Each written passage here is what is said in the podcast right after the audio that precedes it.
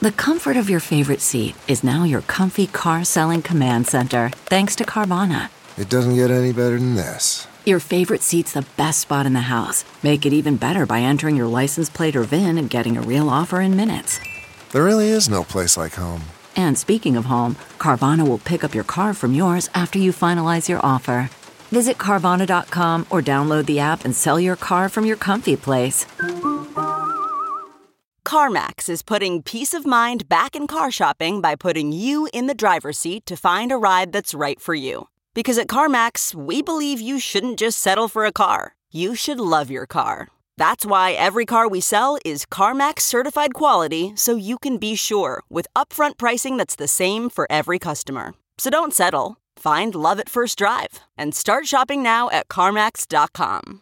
CarMax, the way car buying should be.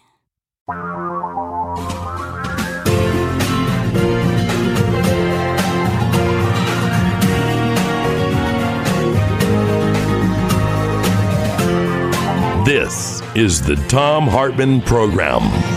Welcome back to the Thom Hartmann Program, broadcasting on commercial radio stations from coast to coast on Sirius XM all across the North American continent, on Pacifica stations across America, Europe, and Africa, on American Forces Radio, and every U.S. military base in the world, on your electronic device via TuneIn, Progressive Voices, Thom Hartmann app, and simulcast as television via Free Speech TV network on Dish Network, DirecTV, and cable systems all over the country. Victoria Jones is going to drop by. She was born and grew up in the UK. She's now a U.S. citizen. She's with the DC radio company. She's the chief Washington analyst.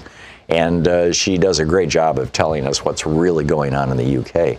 But uh, Jeremy Corbyn, kind of the UK's Bernie Sanders, only he's he's really not. I mean, Bernie is a pretty polished guy in some ways. Yeah, he, you know, he, he can wear a rumpled suit from time to time, but but Bernie is such a better politician than Jeremy Corbyn.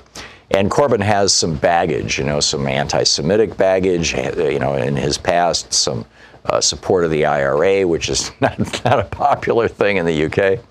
And they were all over the place. The the liberals, you know, uh, the, you know, oh, we're going to do this and we're going to do that, and we're going to give you a four-day work week, and we're going to expand the National Health Service, and we're going to nationalize the railroads. I'm part of this email group of people who have worked with Salem International, the international relief agency, and a lot of our members, former international relief workers, are and and some of them active are in the UK, and we were talking about this overnight and this morning. The other thing, though, that, that is very concerning is the role of Facebook in all this. And we're seeing this with the Trump campaign right now. Judd Legum over at popular.info was reporting that the Trump campaign, you know, they have that one famous ad with the lie about Joe Biden in it, where Joe Biden's saying, "I'm, we're going to withhold a billion dollars until you fire that prosecutor." And then they say the prosecutor was looking into Joe's son, which is not true. And in fact, the prosecutor was very corrupt. He wasn't looking into anything. That's why they wanted to fire him. But that ad ha- was such a blatant lie that when they tried to run it on CNN, CNN said, we won't carry it. But Facebook will. But more insidiously, they have over 1,400 different ads and we've only seen a few of them. I mean, you don't see these ads unless you're one of the groups that they target. And this is not a for example out of reality. This is a for example out of my imagination because I have not seen these ads and, and you pretty much can't see these ads unless you happen to be in one of these groups.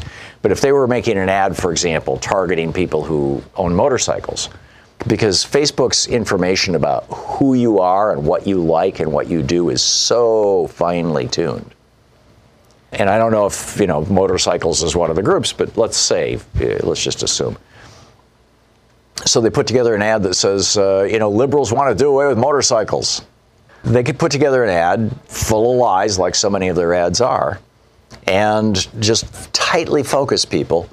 And there would never be a discussion in the media about it because the media never sees these ads. You know, the rest of us never see these ads. And Trump is doing this right now here in the United States, and he's spending millions of dollars a week very tightly targeting people, and his ads on Facebook are apparently raising more money for him than they are costing him. So these aren't just ads, they're also fundraising ads. But apparently, the same thing happened in the UK with regard to this election. And whether it was funded by cranky right wing billionaires or whether it was funded by foreign governments or whatever, who knows? Who knows? But, uh, you know, and, and we probably won't know uh, the details of it, you know, just like we didn't know the details of foreign involvement and billionaire involvement in the Brexit thing, you know, and, and Cambridge Analytica in the original Brexit vote, we probably won't know for months. But I'm not convinced. You know, there are people who are wringing their hands right now and saying, oh my God, you know, the liberal lost in the UK and they speak English and they're kind of like us. And so the liberal is going to lose in America and we're going to get Donald Trump again because they got Boris Johnson again. Well, Boris Johnson's kind of weird, but he's not Donald Trump. He's not anywhere near as corrupt or bizarre or criminal as Donald Trump. He's eccentric, but he's not. I just think that analogy is is, you know, it unnecessarily scares Democrats. We'll talk to Victoria Jones and we'll double check that. But if you've seen any of these Trump ads on Facebook, I mean, I you know I can't look at it because they kicked me off Facebook. But if you've seen any of these ads, let us know. Tell us about it. You know, eh, what have you seen?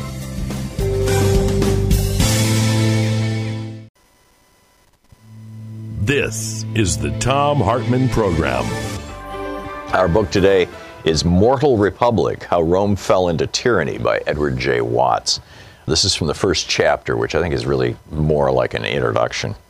This book explains why Rome, still one of the longest lived republics in world history, traded the liberty of political autonomy for the security of autocracy.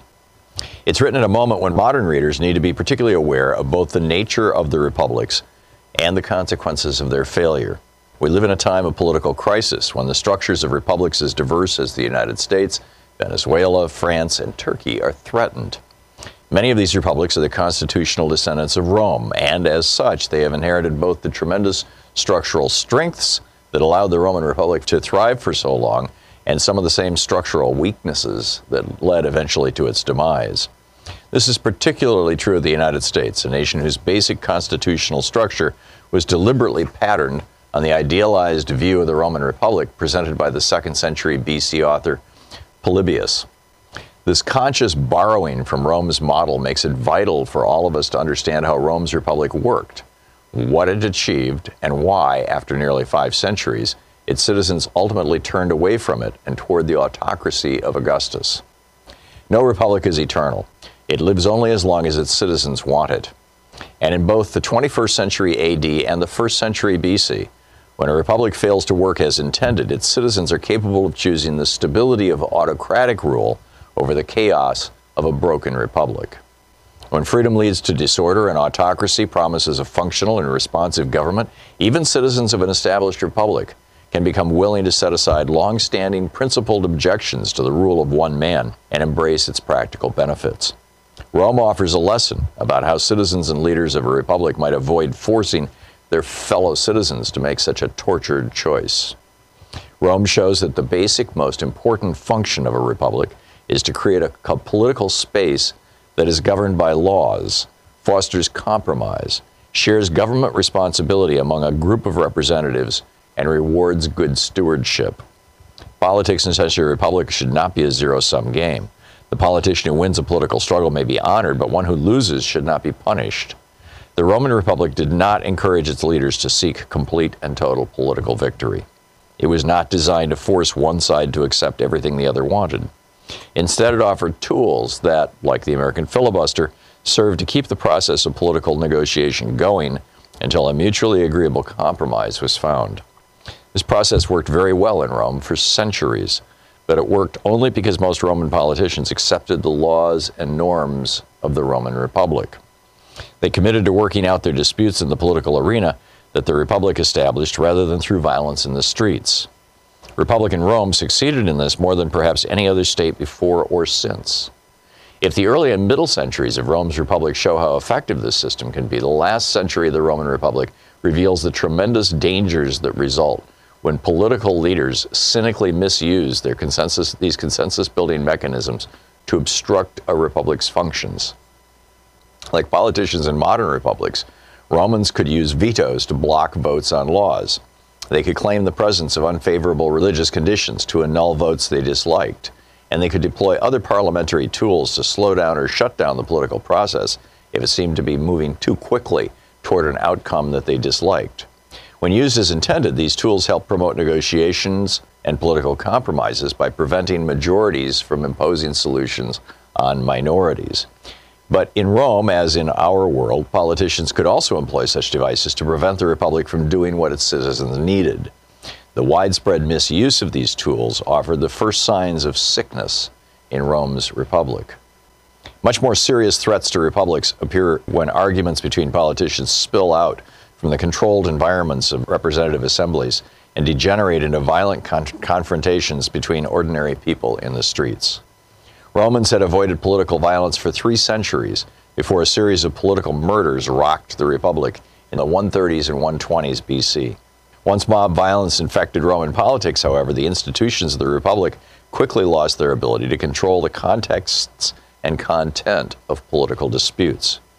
Within a generation of the first political assassination in Rome, politicians had begun to arm their supporters and use the threat of violence to influence the votes of assemblies and the elections of magistrates. Within two generations, Rome fell into civil war, and two generations later, Augustus ruled as Roman emperor. When the Republic lost the ability to regulate the rewards given to political victors and the punishments inflicted on the losers of political conflicts, Roman politics became a zero sum game in which the winner reaped massive rewards and the losers often paid with their lives. Above all else, the Roman Republic teaches the citizens of its modern descendants the incredible dangers that come along with condoning political obstruction and courting political violence. Roman history could not more clearly show that when citizens look away as their leaders engage in these corrosive behaviors, the Republic is in mortal danger. Unpunished political dysfunction prevents consensus and encourages violence. In Rome, it eventually led Romans to trade the Republic for the security of an autocracy. This is how a republic dies, mortal republic.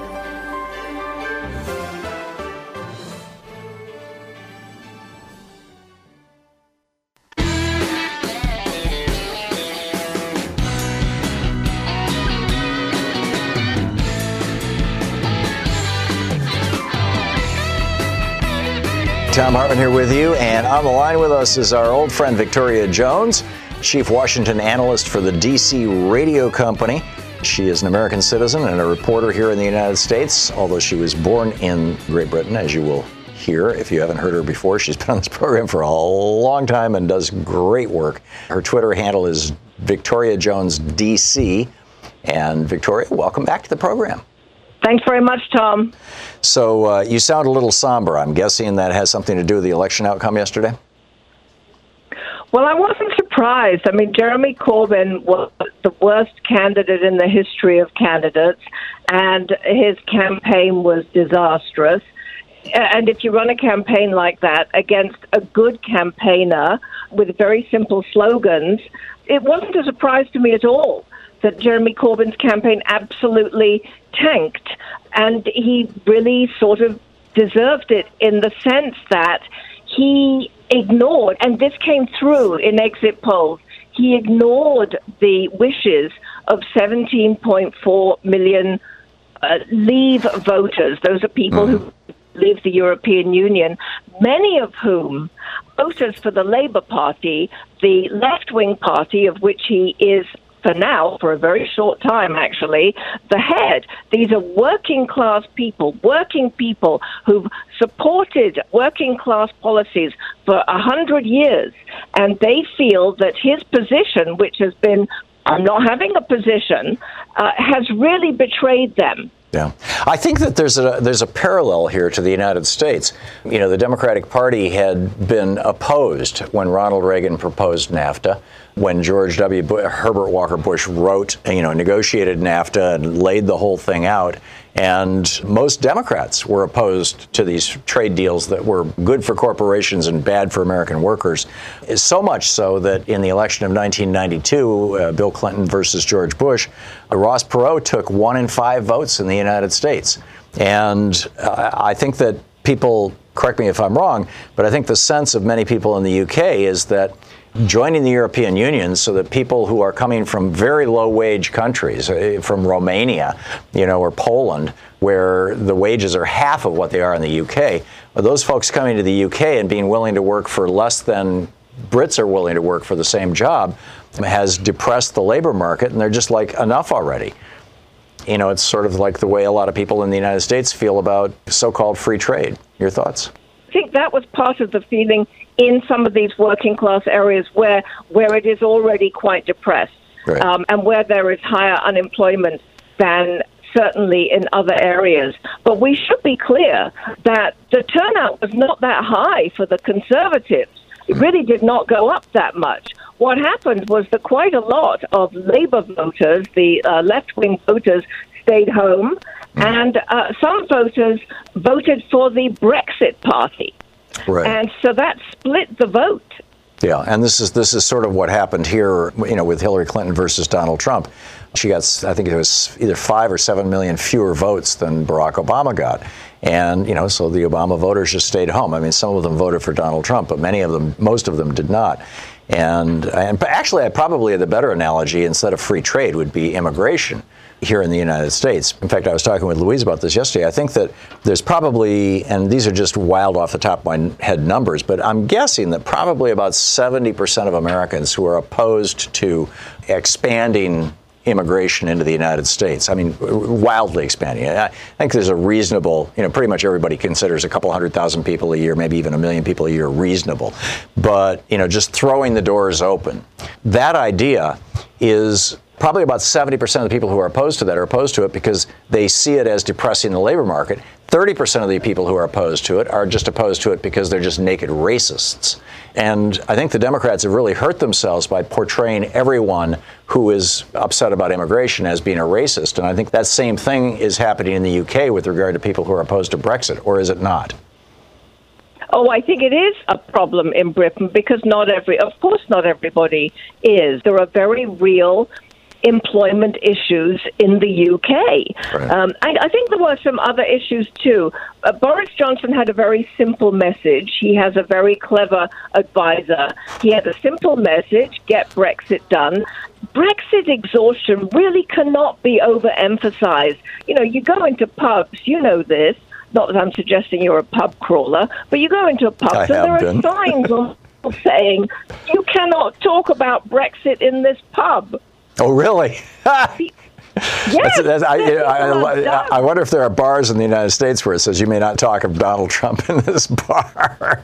no more fights. They're exhausted. They Yeah. want it finished uh, one way or the And, other. and, and also, Theresa May totally screwed it up, didn't she? Yeah.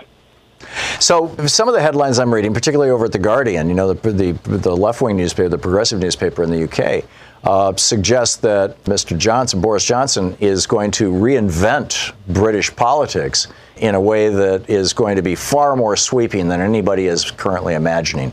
Um, your thoughts on that and what that might mean? Well, that's because of, uh, once again, because of his Svengali advisor. That's what he wants to do. Um, uh, Boris Johnson, we nobody knows which Boris Johnson is going to show up next week in Parliament, quite honestly, because there are a number of different Boris Johnsons.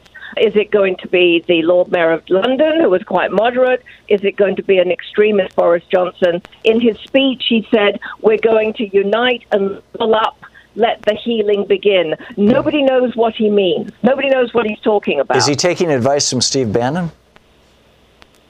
Well, he's taking advice from a gentleman um, who, Cummings, who is sort of Steve Bannon on steroids, a very brilliant man in his 40s from who graduated from Oxford, who advises him in 10 Downing Street and who ran his campaign. Uh, but he intends to get the Brexit bill done next Friday, but then he has to deal with the European Union. This is just phase one. There's also phase two. It isn't over yet. Right, right. And the EU has to be very concerned that if Britain does a successful Brexit and it doesn't wipe out your economy and it does bring back manufacturing and it does raise wages, and you know, I, I think there's every reason to believe that all those things will happen, that the other wealthy countries of Europe, France and Germany in particular, are going to start saying, hey, maybe maybe we should go too. What do you think? There are real concerns about that. And I think it's also worth pointing out that there's actual genuine sadness today in Europe. they're really sad, actually, to see the UK leave. Mm. They like Britain. They don't want to say goodbye. Yeah, yeah, it's it's remarkable. So, uh, any final thoughts here, Victoria, on on where? The, uh, well, I guess you, you said you're not sure where this is going to go. I will have to have you back on in a week or two and and give us a recap of you know which Boris Johnson turned up. Well, two thoughts. One serious, one perhaps not so. One is watch Scotland. They want a second referendum oh, on Oh, yeah. independence. Yeah, because they they want to go That- back and join the yeah. European Union. Yep, so that's major. And then the second one, Boris Johnson wants to bring a dog into number 10. So what is going to happen to Larry the cat? Larry the cat. Tell me about this. Well, Larry the cat is the number 10 cat. He's a mouser. And he belongs to number 10, Downing Street. Oh, really? Who? Larry he- the cat. He's not. He's not the property of a, a former prime minister. He's just always been living there. He belongs to number 10. So what is going to happen to him if Boris brings in a dog? Well, we have three cats and two dogs, and they get along. In fact, one of our cats, I'll have to send you a video clip of it. One of our cats and one of our dogs, they'll just lay on the floor and play with each other for hours. So maybe they can Well, work it let's out. hope they can all get along. There you go. and, and let's hope that that's a metaphor for the UK and the United States, both, uh, you know, for, for our people who have been through so much as a result of all this. Victoria Jones with the DC Radio Company. Victoria and her Twitter handle, Victoria Jones DC. Thanks so much for dropping by, Victoria. It's always nice talking with you. Thanks, Tom. Jared in Downingtown, Pennsylvania. Hey, Jared, what's on your mind today? I call into George Galloway's show. I don't know if you know George Galloway. George has been on uh, this program. Unite- It's been a few years, Oh, but he's okay. been on this program, yeah. In fact, he's been on this yeah, program several a- times. This is back during Yeah, the he's a- Iraq War time when he was speaking out against George Bush. Ah, yes, yes. And he was still I, in I remember Parliament. that. He was, Yeah. and for people who don't know who we're talking about, the, uh, George Galloway is is to the left of most progressives. Uh, he's Scottish, and he was a member of the British Parliament representing his district in Scotland. Yes, and then he was expelled from the Labour Party by Tony Blair Yes. for the Iraq War opposition. That's right. So, And um, Your point. We, we were talking, we were talking about the British elections, Mm-hmm. and we both predicted, me and him, that Labour was going to lose big because of their opposition, their flip flop on Brexit. yep, They said they were going to respect they were going to respect the results of Brexit, and then they flipped, and then they said that they were not going to respect the results and hold another referendum. Right. And and when they did that, that was the death nail for Jeremy Corbyn and the Labour Party. When they basically started calling a good percentage of their entire base stupid that most of the seats they needed to win were in leave districts. And there was a statistic that over 50% of British workers voted Tory this election. Yeah. 50%. Can you believe that? Oh well, we saw the same thing with Donald Trump. I mean, you know, and and it's because since Bill Clinton's presidency, the Democratic Party had started supporting, in opposition to the majority of grassroots Democrats, the Democratic Party had started supporting aggressive so-called free trade policies that were, you know, corporate trade policies. A and B was not doing anything about large numbers of people coming into the United States and working without the right to, without the legal right to do so. And and which is something that Lyndon Johnson was no fan of, Jack Kennedy was no fan of, but it was cheap labor and big business let's really wanted it. And I think that if the Democratic Party were to say we're going to crack down on employers of people who are not in this country legally, regardless of where they come from, number one. And number two, we're to stop supporting these so called free trade deals and adopt some rational protectionist policies. I don't think the Democratic Party would ever lose an election again. Well, I don't know, but I do agree with all that. But let's talk about the elephant in the room here. This whole talk about open borders is going to be the death nail of the left My in point. the world, basically. My point. We could have a demilitarized border throughout the entire Americas. We don't need a military to enforce a border, but we have to have a border as long as states exist. Yeah, We if you go to if you go to Canada, Jared, and you try and you get a job and you lie about the fact that you're not a Canadian citizen and you don't have a visa, you will go to jail in Canada. And the employer will go to jail as well. Welcome back. Thom Hartmann here with you. Just a heads up, uh, Congressman Ro Khanna, who uh, more or less every other week drops by and takes your calls. He represents California's 17th District, Silicon Valley, and is the vice chair of the Congressional Progressive Caucus. He's going to moderate a 90 minute fireside chat. And uh, just FYI, it'll be live streamed on Facebook Live. So I won't be able to watch it because Facebook disabled my personal account. and I wrote an op-ed about that which is uh, just just went up over at Slate.com, asking the question. You know, should should Facebook has now become such a part, so interpenetrated with our news media and with the way that we communicate with each other and keep in touch with each other that should it be either a regulated like the news media is you can't have naked lies and distortions and untruths to, to, I guess to some extent the news media is. Look at Fox News. Oh my God.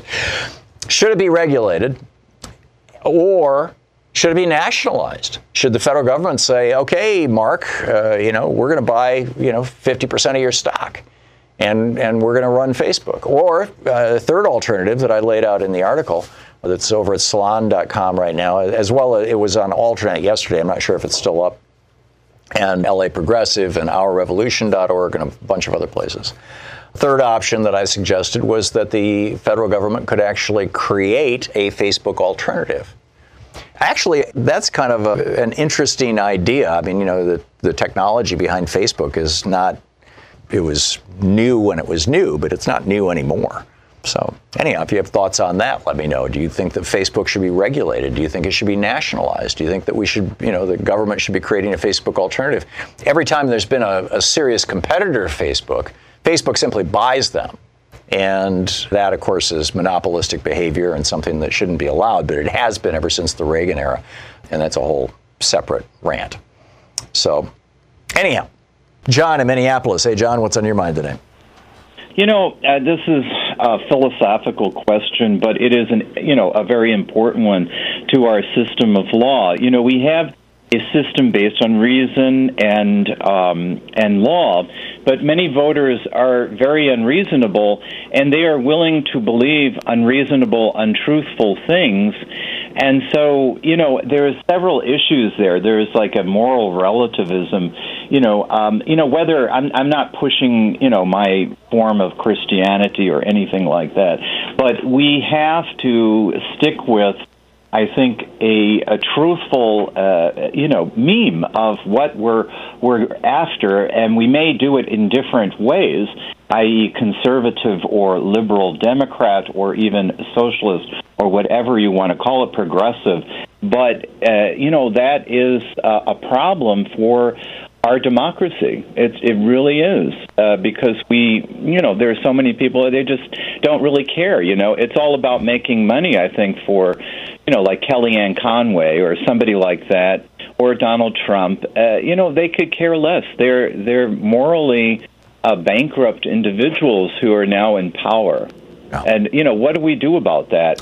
And we, how do we, we, change? We mobilize people and we vote the bums out. I mean, that's really our only choice. Uh, yes. You know, staging a revolution. And, and I, am glad that you mentioned that because I was, uh, you know, doing a Bernie campaign thing yesterday with a bunch of um, Democratic socialists, and they were young people, and they were just inspiring. It was so good to be with them and to, you know, have this, uh, you know, forum to to all together to uh, you know accomplish a goal. Yeah. And I think that uh, yes, we have to connect. That's another thing. We have to connect with each other, and there is a truthful meme of connection uh, that we, you know, uh, you can see it. I, I, I mean, I know I've said this before on your show, but uh, you know, at Bernie campaigns, I see it across the board. And no, it's not just young people. Hmm. There are young people. There are, you know, uh, Generation Xers. There is middle-aged people. There is older people like myself. So yeah. it's across and between different minorities and other groups. Yeah, I think the, the Democratic Socialists and the Sun and the Sunrise Movement, um, two very substantial groups of very young people who, uh, in, uh, in Sunrise Movement in, in particular, who are, uh, you know, the, the, the, the hope for our country, frankly. John, thank you. Eric in Auburn, Washington. Hey, Eric, what's on your mind today? the chaos in the last few years has been absolutely increasingly distressing. And I just I got to think that there are there are for sure health health problems for people all across the country. I know I've been feeling it. Um, we know for the last thinking, three years that lifespan has gone down for the first time in in decades. Uh, that is just it's it's just. And what's leading it, by the way, are uh, what's leading it is the death of people in their 30s, 40s, and 50s, and they're dying from drug abuse and from alcoholism. And these are disease, what are called diseases of despair. Back to you, Eric. Sorry for the interruption. Oh, it, it is it is sad, but it, I mean, it proves that people are paying attention. For God's sake. Um, one thing I wanted to mention, more long term, is like how the how do we correct this in our country long term, systemically? Right. When I uh, graduated from college in 2000, I'm sorry, 93, 1993, my degree was in communications with a focus on uh, media literacy for children, and of course, the media landscape has changed so dramatically since then. Yep. And now we see that I think we I think maybe we need to start with children to show them how to navigate the media landscape to find fact, to find reliable sources because right now I feel like so much of what we're up against is because the populace is not they're not interested in, they don't have the analytical skills to find reliable sources. So there's just, they're just believing total lies yeah, well, I think one of the biggest problems that we're facing is the the way that Facebook works. Uh, that that uh, you know they've got right wingers, hardcore right wing, you know, like Breitbart, on their uh, you know that they're promoting as actual news. And uh, you know, the, there's uh, I was talking with a, a, a, a guy who does a progressive radio show yesterday, and he was telling me about all the people he knows that have been kicked off Facebook. I was kicked off Facebook, my personal account, and and oh, uh, yeah, and, and with no reason, no, you know, nothing. I mean, not even a warning. Just boom, your account is disabled. You can download your data. Goodbye. And uh, you know, and but I, but I'm not so much complaining about that. I, the point I'm trying to make is that um, Trump is using Facebook as the core of his reelection strategy. He's got over 1,400 different ads running, the majority of them containing naked lies. And Mark Zuckerberg is saying it's fine. You know, the American people can just figure out what's truth and what's lies. And and you can't do that in any other media. I mean, the the ads on Facebook, uh, they're video ads, and CNN has turned them down. They, they will not carry them. Yeah. So and and about 40% of Americans get their uh, Facebook as their primary source of news. That should tell us that this has moved into the realm of being you know, uh, a public utility essentially, and, and it should either be heavily yeah. regulated or, or it should be or it should be nationalized, in my opinion. Eric, I got to move along, but thank you for the call, Tim in Aloha, Oregon. Hey, Tim, what's up? Yeah, you know, and we've talked a number of times, Thom. But you know what I see, and and I, I think I've explained this to you before. I've been in the same neighborhood for 30 years as of June 1st. I've seen all the kids grow up. I knew all the business owners. I was in retail sales for 35 years. I was in the auto industry for 20 years. I know how society works. And what I do is I still talk to everybody in the area because I, you know, I, I patronize all the stores. There's a complacency that's going out of hand right now. As much as people think of this, uh, this impeachment and the Mueller probe have an effect on people, they're concerned with their everyday finances and their right. kids going to school and their credit card debt and so forth. It's a scary situation, you know. The ideal situation, if they threw that man out of office, look who'd, who, who'd replace him we've got another year of a nightmare coming up with regardless of what happens uh, uh, with this impeachment inquiry and you know the senate's not going to do anything about it he's he's overcoming all the legal aspects of what could be adverse in, in his uh, uh, political stay in the office, and he's and they're beating it. They're beating the system, basically. You know, is what it amounts to. Yeah. And I, and unfortunately, you were talking to your, one of your Republican candidates. He hit that right on the nose, and the Republicans understand that. The Democrats don't and that's one of the key features in what's happening in this country. You know. Well, I think the Democrats get that. They just they just felt that they can't let this stand. I mean, it's just that simple. It may not be oh, the yeah. smartest thing politically, but at, at a certain point, you've got to stand up and say, "I am here to defend the Constitution of the United States." That's the oath that I took. I'm defending my nation against a corrupt and criminal president. And I and, agree with and, you 100. percent and, frankly, I think after the holidays settle down and when the trial happens in the Senate, I think there is going to be a lot of attention paid to it. And and I think think that it's also entirely possible that ba- by that time, some of these things will have worked their way through the courts, and we may know a lot more about the crimes that Donald Trump has committed, and his taxes may be available. And the impeachment trial in the Senate might provide a venue where the Supreme Court can actually order some of this stuff to happen. Um, yeah, but you've got to get the millennials to understand what's going on. Oh, I think the millennials are all over this. I think the millennials are all over this because they know that Donald Trump is a climate denier, and that's one of the bigger issues for millennials. The the, the group that I'm concerned about are the Gen X and Gen Z, uh, or yeah. the Gen Xers, basically the, the, the the middle generation, the people who are you know between their their uh, early 30s and, and mid 50s who are just working their butts off and and and like you said they're they're concerned about paying the bills making the rent getting the food. Um, and and for them the Democrats actually offer a uh, you know a really good and this is where the Democratic primaries are going to help a really good alternative to what's going on. Trump says the economy is better than it's ever been there's more jobs than there's ever been. That's true but what kind of jobs are they you know, people well, can't it, people, well, the, people the can't live on fifteen bucks an yeah. hour. And the key element to that, people don't still don't understand this. You know, like I said, I was in retail sales. I dealt with banks, credit unions, and insurance companies.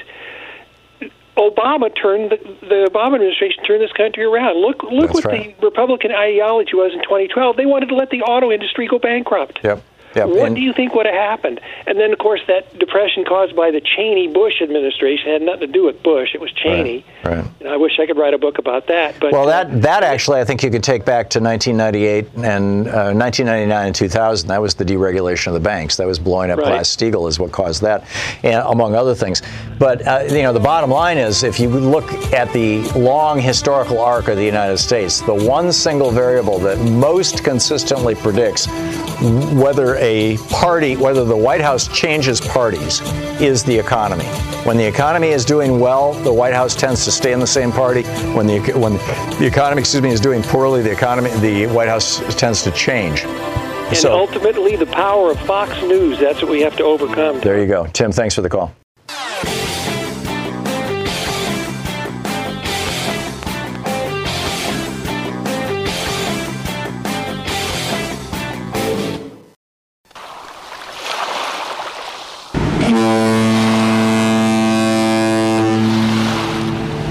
Thom Hartmann cruise will be sailing in July of 2020. The seven day Oceania cruise will be going to Bermuda, and I'll be hosting onboard events about the topics of the day. More info at thomhartmann.com or 800 856 1155.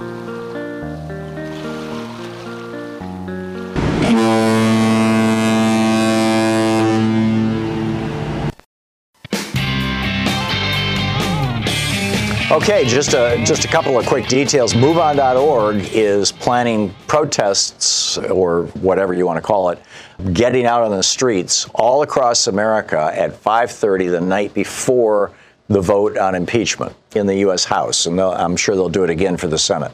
And that's going to be, in all probability, next Wednesday, although we don't know for sure. Once we do know for sure, then they will announce that. But you can go to impeach.org and sign up. So there you go. Kat in Independence, Oregon. What's up? I wanted to tell you about my experience talking to my senators. Okay. I recently moved to Oregon, and I came from Utah. And it's so nice to be in Oregon, I must say. Hmm. But I still have a relationship with my senators from Utah. I had set that up over long periods of, of That would be Mike Lee and Mitt Romney? Yeah, that's who it would be. Yeah. And of course, it was very frustrating. But I call them still, even though I'm now in Oregon. And when I call them, I've learned to be um, friendly to interns. Of course, Mitt Romney's always been a recording from the very beginning. You never talk to anybody there, but I'm friendly to their interns, and I speak in a way that's respectful. But I am very direct, and I don't pull any punches. I've told them this man's obviously guilty. This man's a threat to our elections. And then I actually spoke to Mike Lee's intern and told him, I said, you know, this guy, he's cheated. He's cheating now, and he's going to cheat in the future. Right. And there is no doubt that this election coming up in 2020 is going to be, um, what's the word I want, contested by both parties. Right. It's going to be, it's going to be a mess. And, and and I had him agreeing with me that yes, this, and that we must protect our election.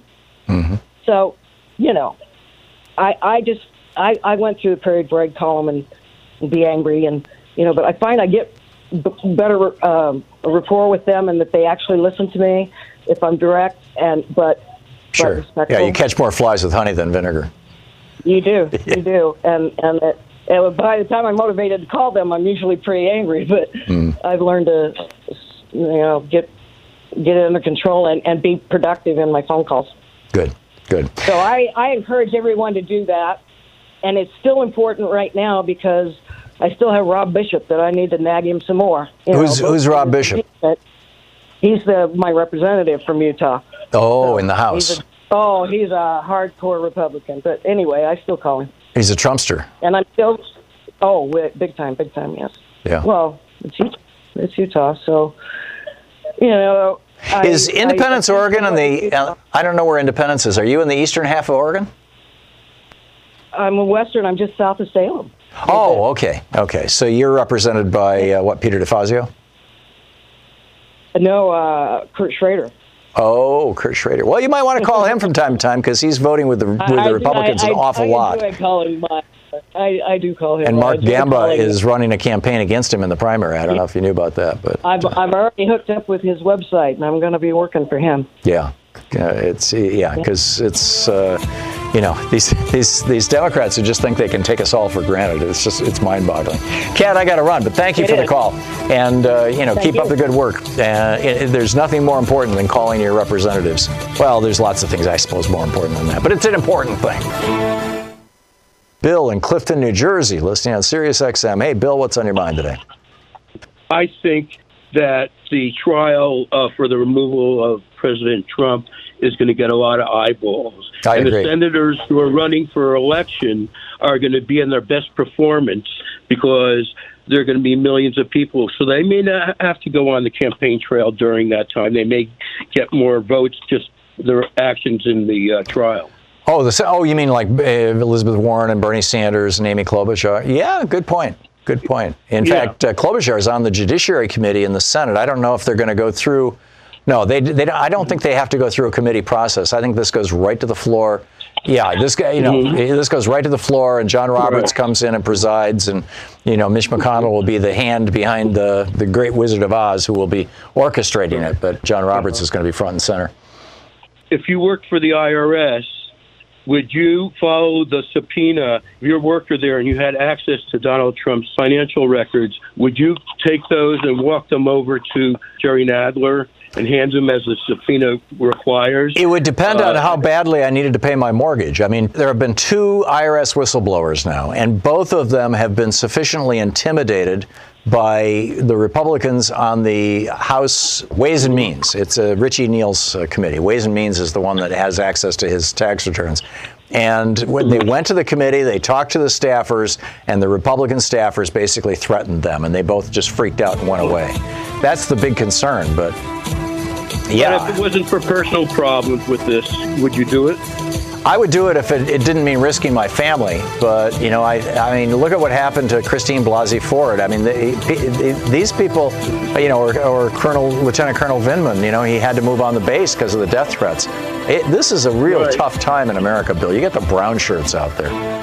You're listening to the Thom Hartmann Program. I would like to see the IRS release, as the law requires, release Trump's tax returns to Richie Neal,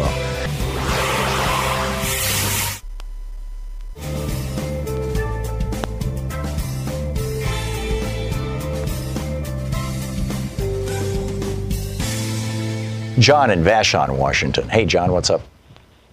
I have a suggestion I've been thinking about for quite a long time, and that is a coalition between Bernie and Elizabeth. Bernie gets 28% of the polls at 28% or thereabouts. Elizabeth is polling at around 24%. Together, that makes 52% of the electorate. And Bernie, I know Bernie and Elizabeth agree on a lot of things. So if if Bernie uh, were, if the two of them would get together, form a coalition, one of them say, okay, you be president, I'll be vice president, Right. and go under that form. It may come to that, John, if that's the only way to, to topple Joe Biden. It may come to that.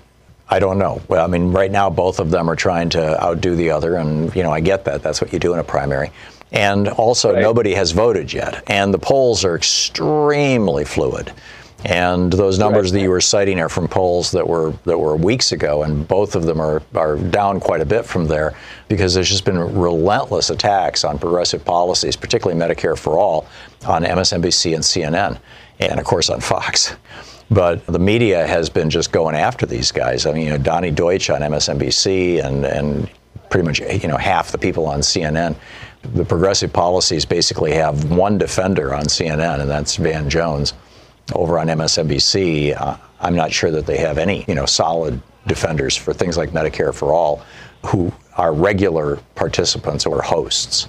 Maybe Joy Reid, I'm not sure. But there's a ways to go. And I, but I think your idea of them coming together is not something that either one of them would want to hear pitched to them right now. you know, I can tell you from experience, uh, talking uh, at least to Bernie. But I suspect that we may we may end up at that point. At least progressives may end up at that point where, if it looks like it's going to be uh, alternatively Pete Buttigieg or Joe Biden, simply because the progressive vote has been split, it may have to come together. John, thanks for the call. That was a, a, a good observation. Bruce in Los Angeles. Hey, Bruce, what's up? I want to know why we just don't, like, as Democrats uh, and people that speak truth to power, why don't we just, you know, keep hounding on this point that Donald Trump has not said one truth since he's been in office? How he likes to grab women's genitalia and how he, and all the bull crap that he does. Yeah. Just call truth to power. Keep yep. calling the liar that he is. Yep and hone in on that. Just hone in on it. How he has golden showers over there in Russia. How he's beholden to the Russian government. How Analytica got him in office. Why don't they just hone in on those points? It'll take care of itself. He's a disgrace to his country. And Bill Barr. Oh yeah, we can't use language like that, Bruce. I'm sorry. Um, we just we can't. You guys, you guys both dumped it. Okay. Uh, if that got through to anybody, my apologies, but it shouldn't have gotten through to anybody. Norma in Montgomery, Alabama. Hey, Norma, what's on your mind today?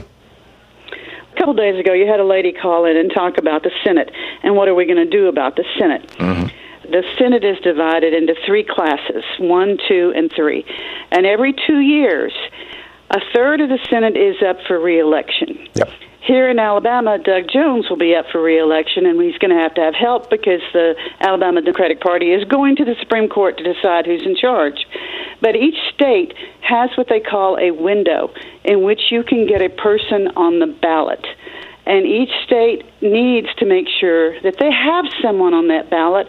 And if they did not get someone on the ballot to run against a Republican, then they need to figure out a way to make an amendment to do this and get them on the general ballot in November so we can take over the Senate.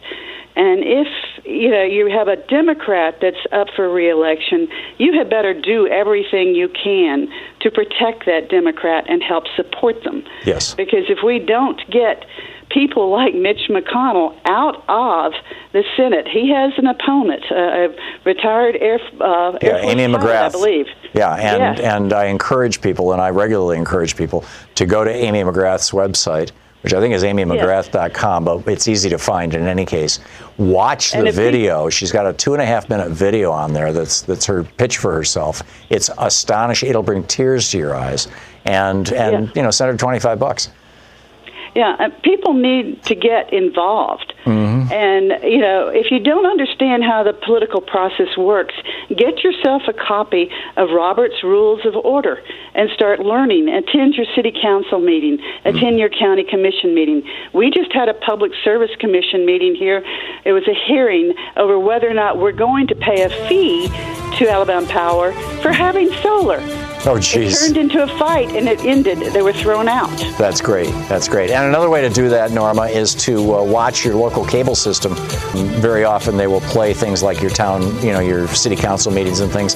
And that's how you can get familiar with the procedures and policies and kind of how Robert's Rules of Order work.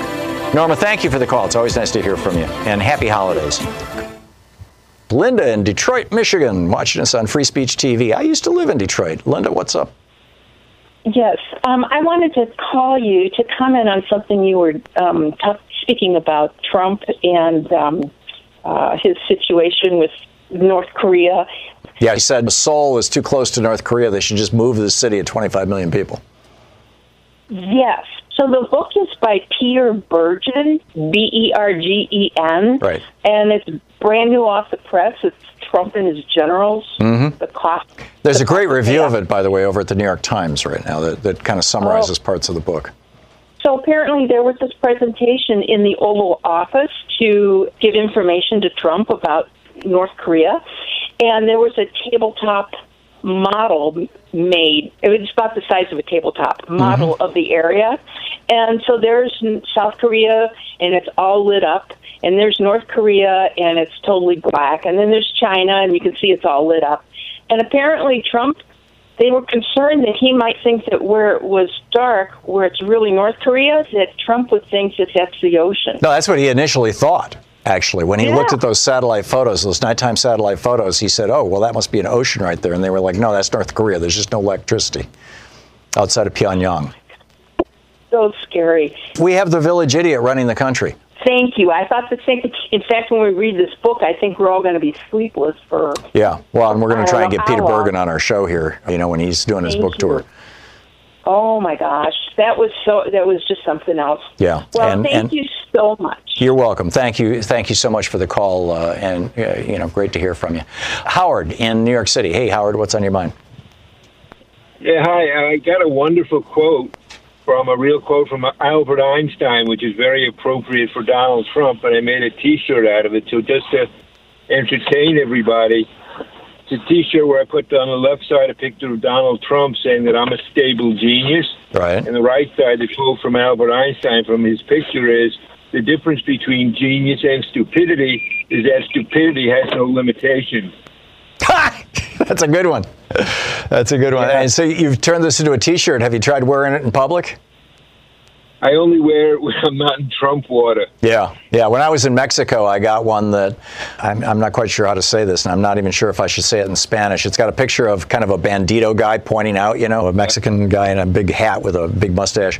A Zapata kind of picture, and uh, it says basically uh, Trump, you know, blank your mother, uh, you know, in Spanish. And uh, I wore that in public once, and I got a pretty startled look from somebody who apparently spoke Spanish, and I thought, okay, that's it. I'm not going to wear that T-shirt anymore.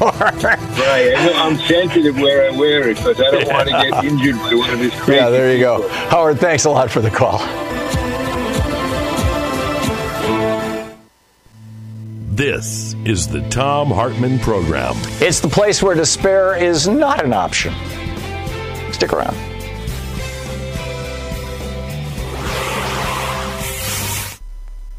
David in Gainesville, Georgia. Hey, David, it says you disagree with me, so you go to the front of the list. What's up? Yes, uh, I was just listening to your program, and there was this lady that was on there was comparing uh, a Trump campaign rally to Hitler. To the Nuremberg yeah. I I just don't understand. The thing of it is, is we finally got a president in there who has done what he said he was going to do and gone What's beyond that? of what he's going to do. What is it? What has he done that he said he would do? Well, he said he's going to build a wall. He's in the middle of trying Uh, to build a wall. no, he's actually not building the wall right now. And when he said that in his rally yesterday, he was lying. A. A, federal judge has blocked that money. Number one, Exactly. and and number yeah, he's not building the wall. So uh, and and beyond that, why would you want, why would you want a wall anyway? Do you want to keep the drugs flowing in? Do you want to keep the illegal aliens in? I don't have a problem with somebody. We were we were doing just fine but they need to interdicting do it. drugs, and if you don't want illegal aliens in this country, then hey, listen, listen for a second here, uh, David. If you don't want illegal aliens in this country, then join me and and many Republicans in calling for employers who hire people who are not citizens to go to jail. Are you on the same planet? I mean, the people are going to come. Yeah, I'm telling come. you, this is Mitt Romney's solution. Mitt Romney campaigned on this in 2012 for president. Put the Uh, you employers in jail, president- you tell me and people will stop coming. We don't need stronger But, borders. but but the but the simple reality is Oh, that you don't have people coming here looking for work right now anyway. You got people who are refugees coming out of Guatemala because the country's in the fifth year of a drought caused by climate change, which is being caused by the polluting industries that Donald Trump seems to love. But but you know, David, let me just You- let me just run through a couple of things. You- you You're about talking about the things the things that what you had to say. the things that concern me about Donald Trump, and I'm just going to go through a list real quick. He has solicited foreign attacks on our elections. He did it with Russia. He is doing. He did it with Ukraine, or that's the allegation. There's nobody denying that he did it with Russia, and he did it with China. He did it right on television. He is using phones that are not secure in the White House in a way that is way beyond Hillary Clinton's emails not being secure. Uh, and in fact, we know now that China was running Stingray devices across the street from the White House and tapping into it.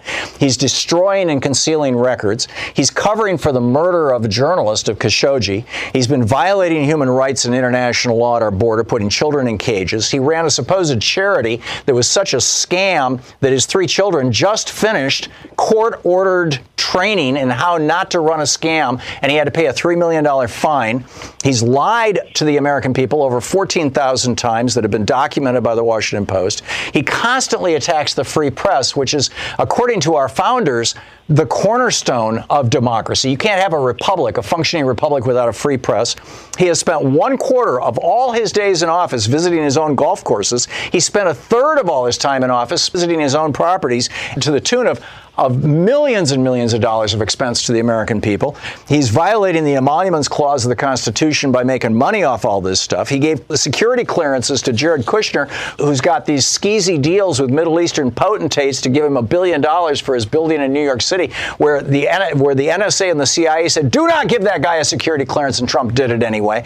He's refusing to investigate or build defenses against interference in our elections. Him and Mitch McConnell both. The Democrats in the House passed that legislation to simply harden our election infrastructure. Trump is like, oh, no, I don't want to do that. That's just a beginning of my list there, David. Now, I turn it over to you. Uh, you know, why, why should such a person continue to be our president? Well, you see, most of what you have come back at me with is just allegations. Allegations. You want to talk about spending taxpayers' money?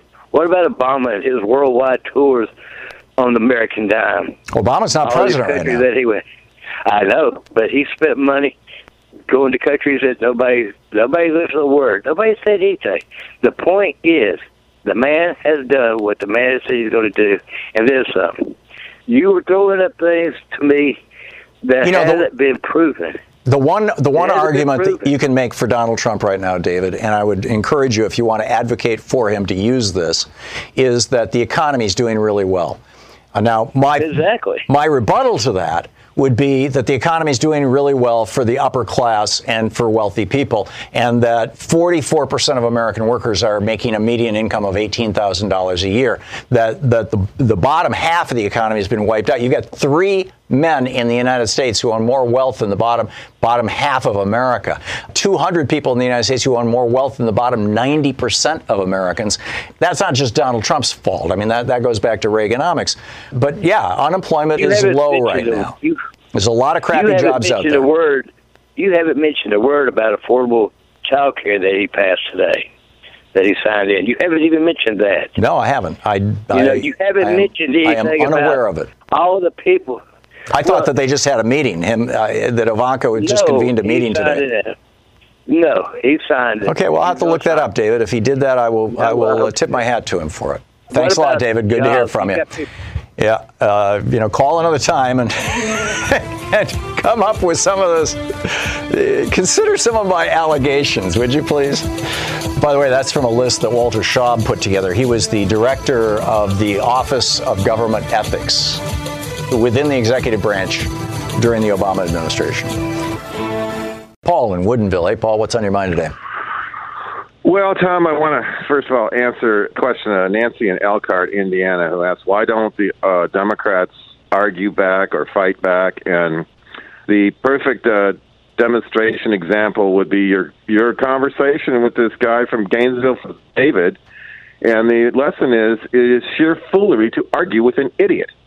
because I, I mean, you know, I don't think he's an idiot. I think he's malinformed. I, I, I, think he's one of those people who's been getting his news from Fox News or Facebook or right wing hate radio.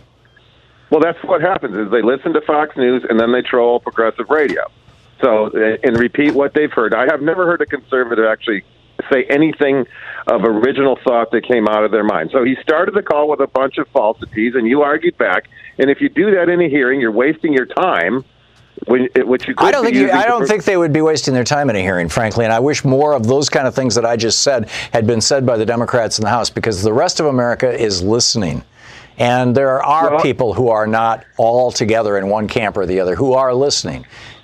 Well, let me let me ask you. I, I think some of the job of, of telling the truth comes from the media and say no, that was because most people are not watching these hearings all day long, like uh, those of us who are steeped in it. No, but they're And but they the are looking at the at the clips, and and if you know when somebody Right. makes a really good point, those clips will get out there, and and I'm I just I wish somebody had hired a coach for some of these guys. Well, that's that's true. But then he comes back when you when you give him the microphone back, he says, "Oh, what about Obama?" And then he ends with a sheer lie. If there was a bill signed passed today, signed into law, of affordable child care, I guarantee you Nancy Pelosi would be have be out there all day saying, saying, "See, we can get good things done while we're doing it. We can walk and chew bubble gum at the same time." So I, I, I, seriously doubt I would have checked that. I don't have a way to check it. So I'm on the phone with you. I would have called my representative to find out if that really passed. But my guess is somebody can fact check it, and I guess um, my bet is 75% that it's false. Okay, so the other thing is, I wanted to talk about the potentials for for what the Democrats can do and what we know. The first thing about the Senate, the conventional wisdom is that the Democrats just can't take the Senate back. Well, let me just w- remind everyone that within the last 10 years, at the beginning of the Obama administration, the Democrats have been the only party to hold a filibuster-proof uh, majority in the Senate. They had 60 seats until Ke- uh, Ted Kennedy died and Scott Brown was appointed That's right. from Massachusetts. So they had 60 seats. The Republicans, when they have control, if you notice, they really never. 55 is about all they can really get. Yeah. They had 55 during the Clinton impeachment. Yeah, And so demographics they- are they- flowing against them. That's why they're doing voter manipulation. In other words, the demographic, the votes in these states are there that the Democrats can get more than 55 senators in the Senate. The other thing is that we know is that there are 70 million people out there who are willing to vote for a Democrat. They voted for Bar- more than 70 million voted for Barack Obama. And if if those uh, Hillary Clinton had 65 million plus, if 5 million people had come out, 5 million more people, I don't care how you distribute that, that will outstrip the 75,000 votes in those three states of Wisconsin, Michigan, and Pennsylvania. Right, You which means if 5 we can get a really popular Democratic candidate, then it's it's not going to be that hard. No question. And the other thing is, is that, that ultimately that will be the indictment and conviction of Donald Trump. Is uh, true enough. I think the impeachment needs to happen, but he, you know he's going to escape the. Uh, I think it was interesting the point you're making. He's going to escape conviction, but they also want to acquit him, and they want to say not guil- not only not guilty, but they want to say innocent, right? That's Which correct. is never done in a trial. That's right. correct. Then they want to. He has to be declared innocent by his party. Now, here's the funny thing: is that would you when they, they when they when they talk about a trial by jury of your peers, that doesn't mean that if you're a mafia boss. Seven of the twelve jurors get to be your thug friends, right? right. Generally speaking, yes. But that's going to happen here. We all know that. I mean, that's a given, Paul. Okay, well, that was the point. We have the demographics. We just have to get out and get it done. Yeah, amen. And that's why we need, you know, everybody you know, and I know you're doing this, Paul. Everybody, uh, you know, but uh, I'm speaking to everybody who's watching or listening to me right now. Everybody you know needs to be registered to vote, and you need to double check your registration, particularly if you have a Hispanic last name or a common African American last name, or you live in an area that is heavily Democratic, because the Republicans, in all probability, have removed you from the voting roll. So double check. And come November, double check again before you go to vote. You don't want a provisional ballot. You've been listening to Thom Hartmann. For audio and video archives, visit thomhartmann.com.